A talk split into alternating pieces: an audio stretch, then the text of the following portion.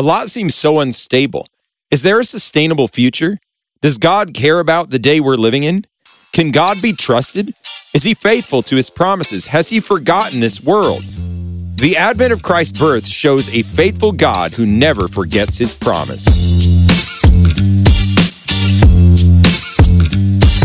Well, good morning and welcome to God's Resistance, where we resist sin, self, the devil, and the world. It's not just a defensive posture, God's resistance, but an offensive, an aggressive offensive posture to then recapture the things that the devil has got his hands on. And as we're in this Christmas season and we think of the advent of Christ, that's exactly what Jesus did. He recaptured the things that the devil took and put his hands upon that did not belong to him and redeemed all of humanity. And so we're going to be looking this morning in Luke chapter 1 um, we're going to be reading a significant portion of scripture and then breaking this down as it relates to this Christmas season. So, Luke chapter 1, and starting in verse 5, we read There was in the days of Herod, the king of Judea, a certain priest named Zacharias of the course of Abia, and his wife was of the daughters of Aaron, and her name was Elizabeth. And they were both righteous before God, walking in all the commandments and ordinances of the Lord blameless. And they had no child because that Elizabeth was barren, and they both were now well stricken in years. And it came to pass that while he executed the priest's office before God in the order of his course, according to the custom of the priest's office, his lot was to burn incense when he went into the temple of the Lord, and the whole multitude of the people were praying without at the time of incense. And there appeared unto him an angel of the Lord standing on the right side of the altar of incense. And when Zacharias saw him, he was troubled, and fear fell upon him. But the angel said unto him, Fear not, Zacharias, for thy prayer is heard, and thy wife Elizabeth shall bear thee a son, and, shall, and thou shalt call his name John. And thou shalt have joy and gladness, and many shall rejoice at his birth, for he shall be great in the sight of the Lord, and shall drink neither wine nor strong drink, and he shall be filled with the Holy Ghost, even from his mother's womb. And many of the children of Israel shall he turn to the Lord their God, and he shall go before him in the spirit and power of Elias, to turn the hearts of the fathers to the children, and the disobedient to the wisdom of the just, to make ready a people prepared for the Lord. And Zechariah said unto the angel, Whereby shall I know this? For I am an old man, and my wife well stricken in years. And the angel answering said unto him, I am Gabriel, that stand in the presence of God, and am sent to speak unto thee, and to shew thee these glad tidings. And behold, thou shalt be dumb and not able to speak until the day that these things shall be performed, because thou believest not my words, which shall be fulfilled in their season. And the people waited for Zacharias, excuse me, and marveled that he tarried so long in the temple. And when he came out, he could not speak unto them, and they perceived that he had seen a vision in the temple, for he beckoned unto them and remained speechless. And it came to pass that as soon as the days of his ministration were accomplished, he departed to his own house. And after those days, his wife Elizabeth conceived and hid herself five months, saying, Thus hath the Lord dealt with me in the days wherein he looked on me to take away my reproach upon, among men. And in the sixth month, the angel Gabriel was sent from God unto a city of Galilee named Nazareth, to a virgin espoused to a man whose name was Joseph of the house of David, and the virgin's name was Mary. And the angel came in unto her and said, Hail, thou that art highly favored, the Lord is with thee, blessed art thou among women. And when she saw him, she was troubled at his saying and cast in her mind what manner of salutation this should be. And the angel said unto her, Fear not, Mary, for thou hast found favor with God. And behold, thou shalt conceive in thy womb and bring forth a son, and shalt call his name Jesus. He shall be great, and shall be called the Son of the Highest. And the Lord God shall give unto him the throne of his father David, and he shall reign over the house of Jacob forever, and of his kingdom there shall be no end. Then said Mary unto the angel, How shall this be, seeing I know not a man? And the angel answered and said unto her, The Holy Ghost shall come upon thee, and the power of the highest shall overshadow thee. Therefore also that holy thing which shall be born of thee shall be called the Son of God. And behold, thy cousin Elizabeth, she hath also conceived a son in her old age, and this is the sixth month with her who has called who was called barren. For with God nothing shall be impossible. And Mary said, Behold the handmaid of the Lord, be it unto me according to thy word. And the angel departed from her. And Mary arose in those days and went into the hill country with haste into the city of Judah, and entered into the house of Zacharias and saluted Elizabeth. And came to pass that when Elizabeth heard the salutation of Mary, the babe leaped in her womb, and Elizabeth was filled with the Holy Ghost. And she spake out with a loud voice and said, Blessed art thou among women, and blessed is the fruit of thy womb. And whence is this to me that the mother of my Lord should come to me?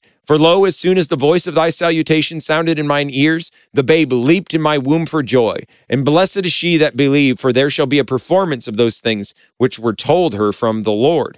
And Mary said, My soul doth magnify the Lord, and my spirit hath rejoiced in God my Savior, for he hath regarded the low estate of his handmaiden. For behold, from henceforth all generations shall call me blessed. For he that is mighty hath done to me great things, and holy is his name. And his mercy is on them that fear him from generation to generation. He hath shewed strength with his arm. He hath scattered the proud in the imagination of their hearts. He hath put down the mighty from their seats, and exalted them of low degree. He hath filled the hungry with good things, and the rich he hath sent empty away. He hath hope in his servant Israel in remembrance of his mercy, as he spake to our fathers, to Abraham, and to his seed forever. And Mary abode with her about three months and returned to her own house. Now Elizabeth's full time came that she should be delivered, and she brought forth a son. And her neighbors and her cousins heard how the Lord had showed great mercy upon her, and they rejoiced with her. And it came to pass that on the eighth day they came to circumcise the child, and they called him Zacharias after the name of his father. And his mother answered and said, Not so, but he shall be called John. And we hear in this part, uh, John is then has his voice restored to him because he didn't believe before, lost his voice, and couldn't speak for all this time. He regained his voice. And then we skip to verse 67, where Zechariah's prophecy takes place. And his father Zacharias was filled with the Holy Ghost and prophesied, saying, Blessed be the Lord God of Israel, for he hath visited and redeemed his people, and hath raised up an horn of salvation for us in the house of his servant David, as he spake by the mouth of his holy prophets, which have been since the world began, that we should be saved from our enemies and from the hand of all that hate us, to perform the mercy promised to our fathers, and to remember his holy covenant, the oath which he sware to our father Abraham, that he would grant unto us that we, being delivered out of the hand of our enemies, might serve him without fear, in holiness, all the days of our life. And thou, child, shalt be called the prophet of the highest, for thou shalt go before the face of the Lord to prepare his ways, to give knowledge of salvation unto his people by the remission of their sins, through the tender mercy of our God, whereby the day spring from on high hath visited us, to give light to them that sit in darkness and in the shadow of death, to guide our feet into the way of peace. And the child grew, that is John the Baptist, and waxed strong in spirit, and was in the deserts till the day of his shewing unto Israel. Now, that is a large section of scripture, but we have a lot packed in here. We talked uh, about before in Genesis 3:15 already and that prophecy about the serpent being bruised by the heel of the of um, the seed of the woman that was to come, which is Jesus. We talked about in Isaiah 40 the voice of one that cries in the wilderness. And we find in this account here that those promises are being fulfilled. And these Jewish people would have known these promises and put some of these things together and realized that this is the expectation and the hope of the Messiah that they were looking for. So when we look at the voice of him that cries in the wilderness, God chooses a barren couple, Elizabeth and Zechariah. They were old, they couldn't have their own children, but they were faithful in their duty. They were a people who were righteous in the sight of God, faithful in their duty. And Gabriel, the angel appears to Zechariah to tell him of the birth of John. And John had this peculiar separation. He was to drink no wine or strong drink. He was filled with the Holy Spirit from the womb, and he was to lead many Israelites to turn to the Lord. He was to come in the spirit and power of Elijah, and he was to make ready a people that were prepared for the Lord. And we find here the faithfulness of God's promise from Isaiah chapter 40. So God could have chose anyone but he chose this old couple that they themselves were, as kind of said of Abraham, uh, their womb or their bodies were almost as good as dead. And yet God chose them to bring this promise to pass, which was in Isaiah chapter 40. God is faithful to his promises. God will do what he has promised to do, though ages roll, and it appears to be that perhaps God has forgotten. He hasn't forgotten, he remembered. And here's the mercy of God to show it. We find also the seed that bruised the serpent's head. The angel Gabriel again in fulfillment of Genesis 3:15 comes to the virgin Mary. We read in Isaiah 7:14, "Therefore the Lord himself shall give you a sign: behold, a virgin shall conceive and bear a son and shall call his name Emmanuel." And Emmanuel means God with us. Again, God could have gone to anybody, what he went to this poor virgin who this nobody in a small little place called Nazareth, he went to her. Though she, in the sight of the world, wasn't anything special, we're told that the angel said, Mary, you are highly favored of God, and you're going to have a son. We want you to name that son Jesus. He is the son of the highest. The Son of Almighty God will be in your womb. He will be ascending to the throne of his father David. So we find an early ethnic kingdom uh, of God's people uh, amongst the Israelites, the Hebrews, the Jews, but now a spiritual, multicultural kingdom that will uh, encompass the entire globe. So it will spill out into the earth around us, and it is an everlasting kingdom.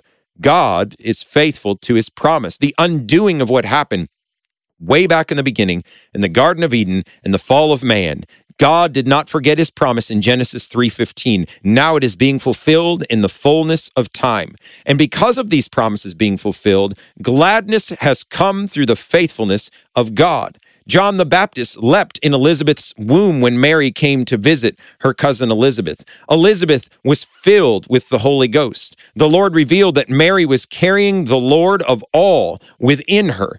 Mary is blessed as she believes in the promise of God to her. We see with Mary a little later that she receives personal blessing as she then, it's uh, known as the Magnificat, when she uh, goes in exultant praise, her that personal blessing to a lowly handmaid. She realizes the blessing. She sees the condescension of God not only to her, but to all of his people. She bring she says that God brings the high and mighty down and he brings the lowly up. And she's thinking to herself, how is it that out of all people and out of all the ages, it's come down to this time where you've chosen me, a nobody. God is faithful to his promise, and gladness comes when his promises are fulfilled. And so God's faithfulness is now seen by Mary to his people Israel, not just to her, how God has lifted her up from her poor estate. She says, The mercy of God to his people Israel has come. And she refers to the promise of Abraham. Oh, how faithful God is. Oh, we've been waiting all these long thousands of years. Oh, we've read about it. Oh, the Babylonian captivity. And we've always wondered when is this Messiah going to come? When is deliverance going to come for his people? And it has come right now. And she exults in praise. Then Zechariah, after John was born, he was filled with the Holy Ghost. And he acknowledged in his prophecy, he acknowledged redemption for Israel had been given in his son John and in God's son Jesus that was to be born. He he talked about this Jesus being the horn. And the, the horn is meaning a symbol of strength and glory and power. He's the horn of the house of David. He's the fulfillment of the promise. These people were not confused about what was going on. They knew exactly what was happening. They had been waiting long, long years, generations, they've been waiting for the fulfillment of this promise, and it has come. Can you imagine the exultation that would come out of the heart of a people that have been waiting for thousands of years for this to take place? Then God spake by all of his prophets, he said, since the beginning of time about deliverance. And he's saying this is coming through Jesus, deliverance, remembering his covenant. The oath to Abraham is now being fulfilled. The enablement to serve God in righteousness and holiness all the days of our lives now that the Messiah is coming. And he acknowledged that the Messiah was for the remission of sins, not just a political revolution, but he saw the depth of what was taking place in this one to come, Jesus Christ. He says, The light of the world is come, and our darkness may now be enlightened. Now, dear listener, this was something that these Hebrews could exult in with a high exuberance of exultation because they had been waiting for it. But this is also gladness and good news to all of mankind. I start in the beginning by asking, it looks pretty bleak around here. Where is God? You know, does he even care about this world? Does he care about what's going on in front of us? He most certainly does. Though long ages roll, God will not forget his promise. God remembers his promise. God will make good on his promise. Even though it looks like wickedness is abounding and sometimes even winning, wickedness will never triumph. The church of Jesus Christ will prevail. The kingdom of God will prevail. Jesus wins, the devil loses, and all this wickedness will be wiped clean, and we will have a restored heaven and a restored earth wherein Jesus is King of kings and Lord of lords with no veil, and then all wickedness be wiped out. Dear listener, do not buy in to the idea that God is aloof, that God is gone, that God doesn't hear you, but He does hear you. And I want to encourage you to join the resistance, God's resistance. Your next step is to call 570 362 7782 and visit godsresistance.com. I want to link up with you. I want to help you along in your journey. Let's get a coffee together or meet somewhere in downtown Wilkes-Barre. We'll see you there.